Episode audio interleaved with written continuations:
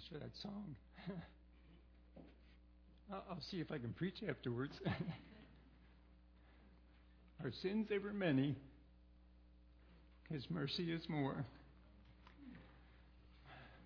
It really does tie in what we're going to talk about this morning. You guys always do me in with songs like that before I just get up here and talk. As we read this morning in First Thessalonians five seventeen, the Holy Spirit, through the Apostle Paul, instructs us.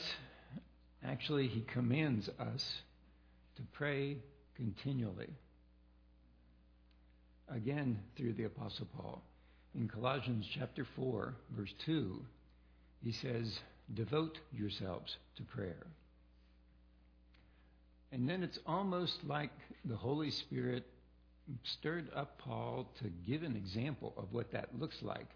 Later on in that same chapter, in that chapter later on, you might remember, Paul is giving greetings to those back in Colossae, uh, which is right now a pile of stones. Uh, there isn't much left of the town over there now. And in giving these greetings, he refers to a guy by the name of Epaphras, a guy who was from them, but was at the time beside Paul, helping Paul in his ministry. And this is what he says about Epaphras in verse twelve. He is always wrestling in prayer for you. This theme of devoting yourselves to prayer, of wrestling in prayer for others, is so common in the New Testament. If you only have a summary knowledge of the New Testament, you can't hardly miss this. Devoting ourselves to prayer. How are we doing in that category, guys? I'd like to take a survey this morning to see how we're doing in that area, if you would indulge me. And to do that, I'd like to ask that all of you would bow your heads and close your eyes. Don't want anyone looking around. Not interested in embarrassing anyone here this morning. Please, every head bowed and every eye closed. And I want to ask you four questions. First question is this. How many of you believe that as a serious disciple of Jesus, one of the most crucial, one of the most vital things you need to be doing each day is taking time to devote yourselves to prayer? Let me ask that again. How many of you believe that as a serious disciple of Jesus, one of the most crucial, one of the most vital things you need to be doing each day is taking time to devote yourselves to prayer?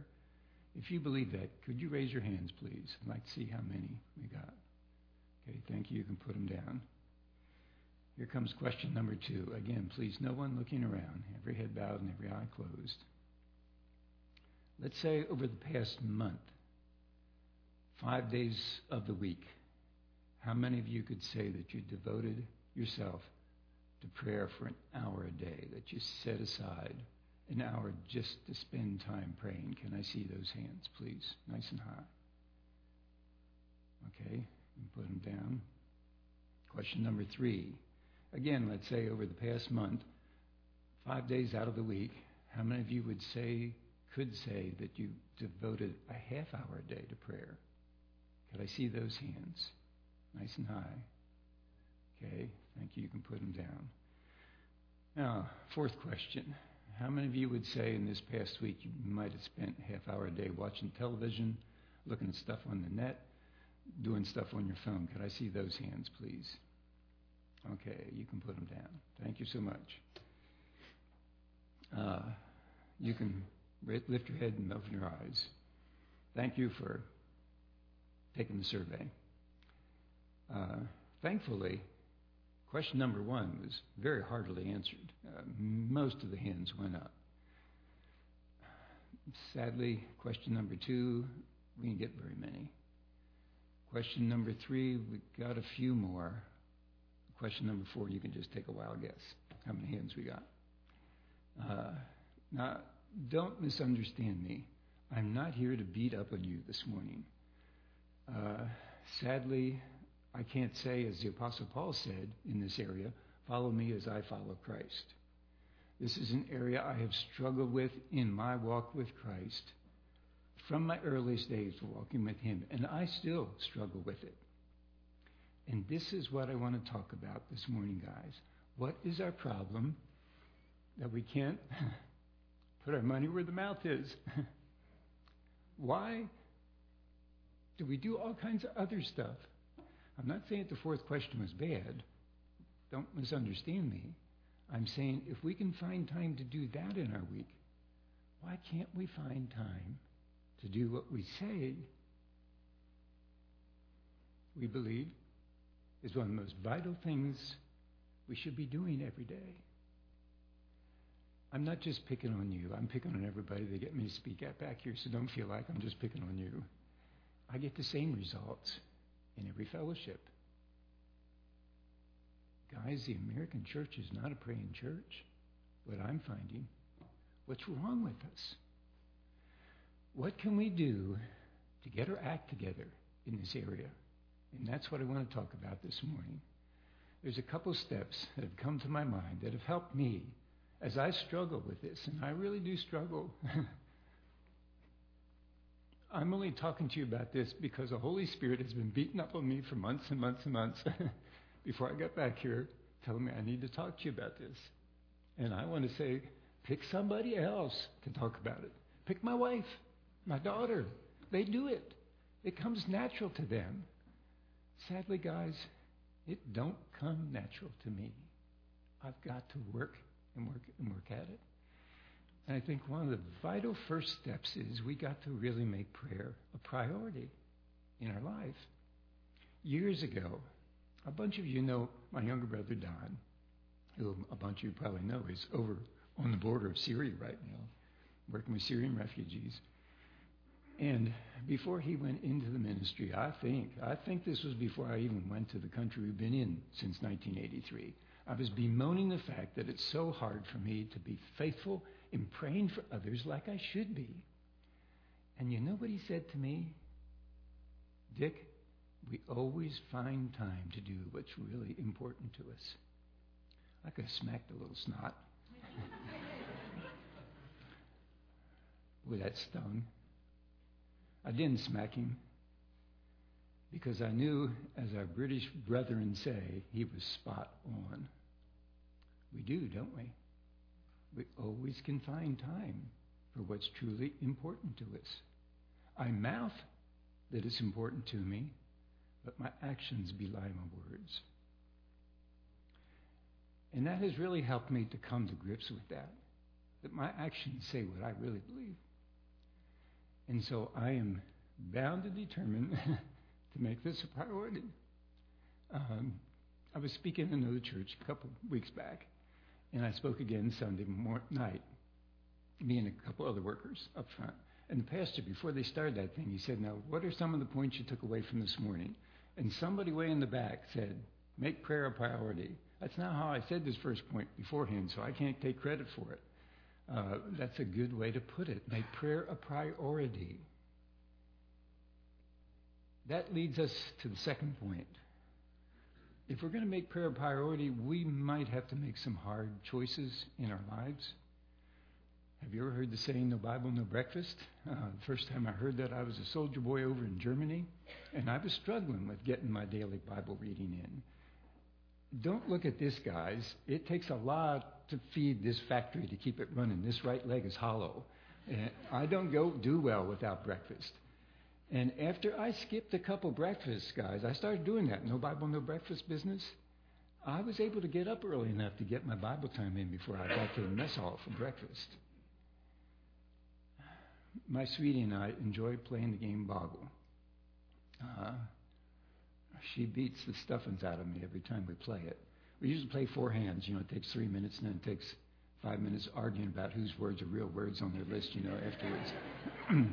My brother Don is notorious. He claims that there is a, that the dictionary just hadn't learned this word yet. Um, my sweetie is this sweet Southern gal. Now, you notice that's not a Lancaster County accent she speaks with. And we go to her home down in DeWitt, Arkansas. They say to her, well, I see you picked up that Yankee brogue now that you've been up there. And I'm thinking, lady, there ain't nobody in Yankee land that thinks this lady speaks with a Yankee brogue, that's for sure. She doesn't fit in anywhere. She's a sweet southern gal, but man, is she viciously competitive. Now, she beats the snot out of me all the time, guys. Literally, we play four hands. I, so I, call, I talk about our four quarters of Boggle-based basketball. Almost every time in the last quarter, she gets more points than I do the whole Thunder game, you know. But if I, when we start the first quarter, these brain cells are a little bit fresh, so I might pull within a point or two of her. She's just warming up uh, at that point in time. And you can just see the sweat starting to bead up on her forehead. It dawned on me, as the Holy Spirit was beating up on me about talking to you about this, I wasn't getting around to praying like I should. But we were probably playing Boggle two or three times in a week. We play in evening hours. And I thought, okay, if I haven't prayed, I don't play Boggle anymore. Now, there's nothing wrong with playing Boggle, guys. There's nothing wrong with that at all, even if the wife does beat the stuffings out of you all the time. But we weren't, I wasn't, doing the best that I should have been doing in a day's time. And you might have to jettison some of the stuff from your schedules that isn't bad, but it might not be the best of what you should be doing. Make prayer a priority. You might have to make some hard choices about what you do in your day's time if you really want to make prayer a priority. And thirdly, turn the noise off. Close that computer screen. Some of you have your prayer list, I know, on your cell phones, if you don't have the color here like I do. Uh, but if that cell phone's going to distract you, at least turn the volume down or put it someplace else. Turn off the noise. Do you remember in the Sermon on the Mount when our Lord talked about praying? He said, don't pray like the hypocrites who pray in the street corner and make a big to-do about it so everybody sees how they pray. You go into your closet and close the door, he said. Now, the point of that is don't show off when you pray. But there's another point to that, too. Close out the distractions so that you can focus on praying. You can devote yourself to praying. You, for yourself, have to figure out what that is. Do you know what it is for me? When I get up, now I'm old, so old, guys, I got to make a little trip to the room when I get up in the morning. If I stay up and start doing stuff, I won't get to my prayer time. I got to go back to bed. When I wake up in the morning, I'm awake. That wouldn't work for my sweetheart. She'd go back to sleep. I'm dead after ten o'clock at night. That's when she just starts coming to. Um, she hardly ever is in bed before two o'clock. Because over there, it's eight hours from here, so her kids are coming home from work at that hour. So she and, you know, if the computer beeps for me, I'll get them in the morning. Who cares? You know, I got nine one one if it's an emergency, you know. They don't need to hear from me, but not the mother. Oh, she's got to answer that right away. For me, I'm awake. And if I'm in bed, the distractions are cut out. I don't see my to-do list for that day. I haven't opened that computer yet. That's funny. I know I'm a weird duck. Find the thing for you where you can cut out your distractions and really devote yourself to prayer. And there's a couple things I want to say about that, some of these distractions. One of them might be your feelings. I grew up in a church up near Three Mile Island, uh, a little church called World Life Chapel, in the middle of a cornfield. Pastor Abe Gish was the pastor back in those days. Uh, he was a very godly man. Uh, some of you who have even got more gray hair than I got, you might have remembered he used to teach the Scofield Bible course on W D A C on Saturday nights. That was my pastor. Very godly man. I was shocked to hear Pastor Gish tell me that every day he prayed, he had to go into this corner and pray and leave his feelings over there. He said, just ignore them. They're hollering at me. There's all kinds of other stuff you need to be doing. He said, I just ignore those feelings. I just go to this corner and I pray over here. And the longer I pray, slowly, slowly, my feelings start to straggle along. And by the time I'm done praying, they're joined with me. But if I would listen to my feelings when I start to pray, I would never get to my prayer time. One of those noises might be our own feelings that we've got to ignore. Here's another thing I want to say, now that you give me a chance to say it. Sometimes people come up to us and they say, Dick, I'm going to pray for you as the Lord brings you to my mind. Don't you love the theology of that statement? That means when I fail, when I neglect to pray for those believers who are suffering around the world every day, is I think I really need to put them on my daily prayer list. When we lead a cushy life here, and we lead a cushy life over where we are too, if I forget those who are languishing in some work camp in North Korea, or in some rethinking camp in China, or some prison, who knows where, in Iran or Iraq or Saudi Arabia, if I forget to remember them, that's God's fault? Uh-uh, guys, it's not God's fault.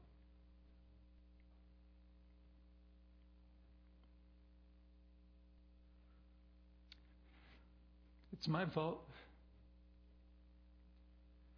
If there are people who we need to pray for, oh, guys, let's give ourselves to pray for them. If we were in their case, if we were in their shoes, we'd want somebody doing that for us. There's another thing I want to throw in here. And that is, when we pray, we really are getting engaged in spiritual warfare. Satan knows if we are praying in the power of the Holy Spirit, according to God's will, especially when we're praying with others, he is dead in the water. He knows that. I don't want to give myself excuses for my lack of praying as I should. But at the same time, I need to realize Satan wants to do his damnable worst to stop us from doing it. And when I let whatever cut out of my daily schedule the time I should be giving to prayer, I am playing right into his hand. When I remember that, that helps me not to play into his hand, because that's exactly what he wants to do. He knows he's dead in the water. If God's children will get serious about interceding for the things that are dear to God's heart. Another thing that has really helped me is setting up a buddy system of praying. Guys, we as Americans are such lone rangers. I've got this dear friend who goes for three weeks at a time. This is just the kind of stuff this guy does, and goes hiking in the Grand Canyon. Nobody knows where he's at. If he falls off a cliff, nobody's going to find out for three months thereafter. That's the American way, isn't it? We live in a country that's got lots of tourists that come. When is the last time you've seen a single Japanese or a single Korean going through historical sites? It don't happen, guys. There's always five or twenty of them. They're a community, people. We as Americans are lone rangers. But God's body is not intended to be a lone ranger affair. It has really helped me when I could find a buddy to pray with me. When we were working on the north ridge of the capital of that country, our co- my coworker and I, we'd meet in his office, because he's partway to my office, and we just meet. Before we went on to our daily schedule, we sat down and we prayed. We didn't get prayer requests. We just sat down and prayed because we wanted to get on to praying. That was such a help. Um, my prayer buddy right now is sitting right back here, uh, and that really helps me. And I often thank her for taking time to pray with me, and she said, well, you know what? This helps me to pray like I should too. If you can find a prayer buddy that would pray with you, I've got two friends who aren't geographically close to each other and just get on the phone at six in the morning, and they pray before they run off to work. That's what they do. Again, they don't give requests. Nothing wrong with giving requests, guys. Oh, I'm going to leave all preaching and go to Midland here a little bit. But it bugs the stuffings out of me when I see this happening. I've been in prayer meetings where they took twenty-five minutes to give requests and literally ten minutes to pray for them. That wasn't a prayer meeting. That was a request meeting, guys. If we're going to have a prayer meeting, pray, you know. Keep those requests to a minimum. And these, when we, when I met with my coworker, And we prayed. Sometimes we prayed for stuff that either one of us didn't have any knowledge about. But we did that intentionally so we wouldn't lose time, and spent the time in prayer. And if there was need to give some explanation, give a few lines at the end before we ran out the door. Uh, okay, enough of that rabbit trail. Uh, what do we pray for? Oh, man, guys. May we move beyond the Lord bless so-and-so prayers. How do we even know when the Lord answered that thing? Lord bless so-and-so. I don't find Lord bless so-and-so prayers in the Scriptures. Guys, pray what the apostles prayed. Paul, Ephesians one, Philippians one, Colossians one are his prayers. Study them. Learn what he prayed and pray them. But also, pray with an open Bible. There's, what I mean by that is, when you're in your Bible reading time, and you come across something like, for instance, uh, Romans twelve two. Uh, remember Romans one and two says, I beseech you therefore by the mercies of God that you present your bodies a living sacrifice, wholly acceptable to him, and don't be... Tr- Uh, don't conform to this world, this world system, but be transformed by the renewing of your mind. There's a group of fifteen national believers that I try to pray for every day, simply because I'm not sure they're on anybody else's radar screen. That's why I picked these fifteen. And one thing I pray for them continually is that they hold fast to their faith without wavering. That's Scripture. Well, that comes out of several places in Scripture. I'm reading now in my daily Bible time in Hebrews, and it dawned on me when I got to Hebrews four fourteen, where it says, seeing that we have a high priest, Jesus the Son of God, who has passed into the heavens, hold fast to our faith without wavering. I need to pray for them, not only that they'd hold fast to their faith without wavering, but because they get it, that they have a high priest that now intercedes for them in the heavens, Jesus, the Son of God. You see what I'm saying? Pray Scripture, guys. Uh, let's get beyond the bless so-and-so. Who do you pray for? Pray for family, like we did this morning. That was good. Appreciate that, Brother Don. Pray for sick. Pray for leaders. Leaders in your country. Leaders in your church. Uh... But somebody else that I want to encourage you, as I mentioned earlier, to put on that list are those suffering believers around the world. Guys, do you know every day, every day, there's several of our brothers and sisters who are giving their lives for bearing the name of Jesus? Every day. May we not forget them. May we remember to pray for them. If we don't remember to pray for anybody else, guys, let's remember to pray for them. Very quickly here, I'm going to read to you an example of devoting yourselves to prayer. You guys know that I push these worker biographies every time I'm back here. The only reason I push them is because I find them so challenging, so encouraging, yes, sometimes so convicting. Uh, This one is Gladys Aylward. Anybody hear of Gladys Aylward? Uh, a few of you have. Her last name is spelled A Y L W A R D, Aylward. It's, she was British. I'm sure I'm butchering her last name, poor lady. She went to China. It's called Gladys Aylward, the Little Woman. She went to China in the mid-thirties. Uh, amazingly, she flunked out of Bible school. She literally flunked out of Bible school. She apologized that she did such a pitiful job. She said, I tried really hard, though, but you taught me one thing here. One thing I definitely will take away from here. They taught her lots of things, but which, this was the point she wanted to make. You taught me how to pray here. And she went on to China and learned Mandarin Chinese, guys, one of the hardest languages in the world, to where people thought she was Chinese. People don't think I'm one of those nationalities over there when I open my mouth. Praise God, he's enabled us to be able to communicate clearly in that language, but they don't think I'm one of them when I open my mouth. They confused her. You realize what a miracle that was of God? Well, there's all kinds of stuff that happened in Gladys' life. It's just astounding. One of these, some of you may not know this. I guess I was throwing spitballs in the back of history class, so I missed this myself. But before World War Two happened, Japan invaded China years before. and they were trying to take over China because they needed the natural resources of China. And so Gladys, along with hundreds of thousands of people, are fleeing before these Japanese forces, is what they're doing. Uh, and she gets to this one town. In this town, they ask her to be involved in a conference uh, for young people, and I'm going to pick up the storyline there. Uh, she says, I did not give the lectures because I became ill again. I lay in bed weak and full of doubts. Why had God allowed me to come here among strangers, all for nothing? One day I heard murmurs be coming from the next room. It sounded as if people were praying. I crept out of bed, threw on my outer garment and slippers, and slipped out to investigate. Peeping in the open doorway, I saw about fifteen students squatted. These are university students. University students squatted around what was obviously a map.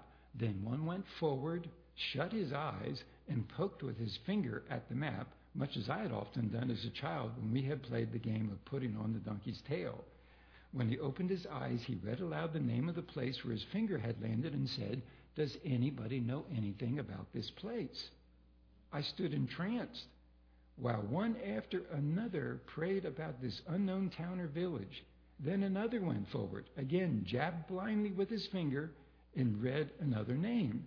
At the end of the meeting, I questioned the students and learned that they had their they had this part of the northwest of China laid on their hearts and were praying for different places every day.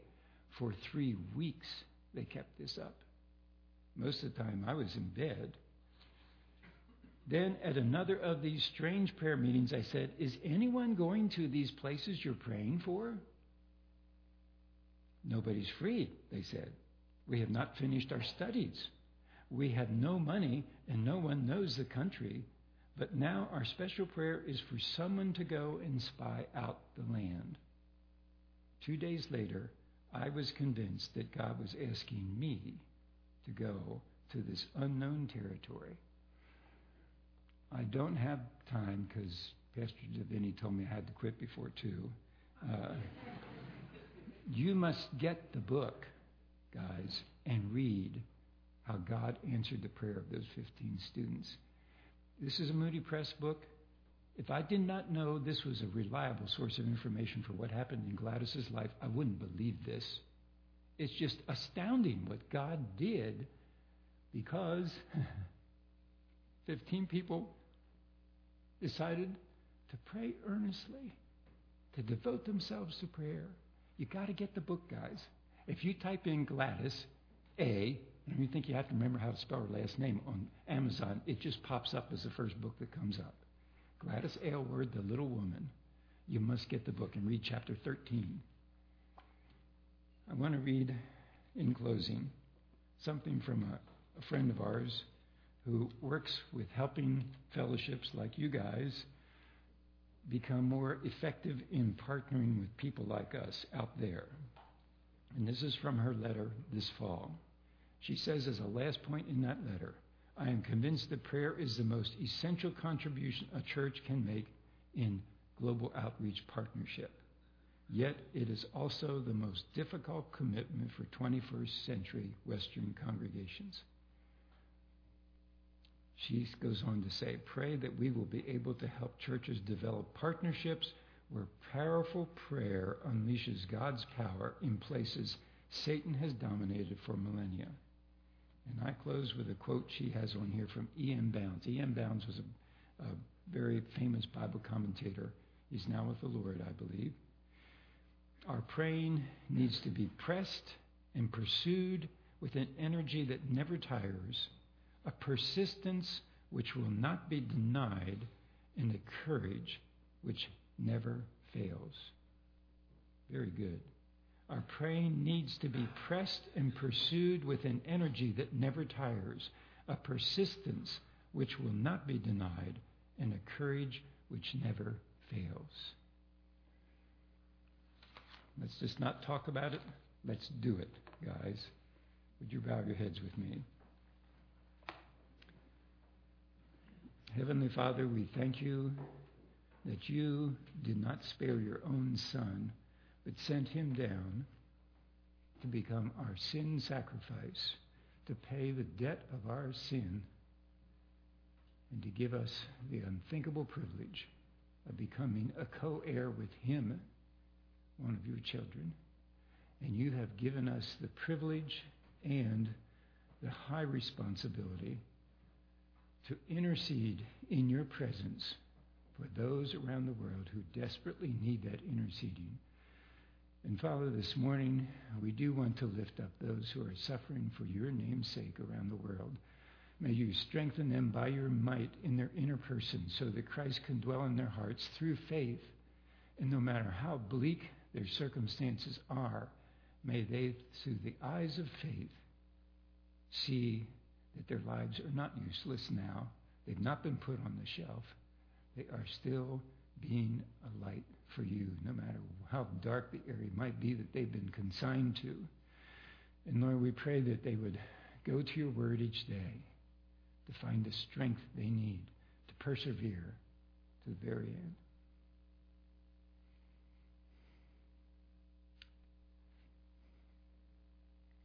Father, we want to pray for those who are going to pay the supreme price this day. May they finish the race well. May they hold fast to their faith without wavering, right to the very end. And may they have joy and peace, knowing that they're going to go straight into your presence. May it be so obvious that their murderers could not escape the fact that these people have a source of peace, a source of joy they know nothing about. And Father, remind us to remember them.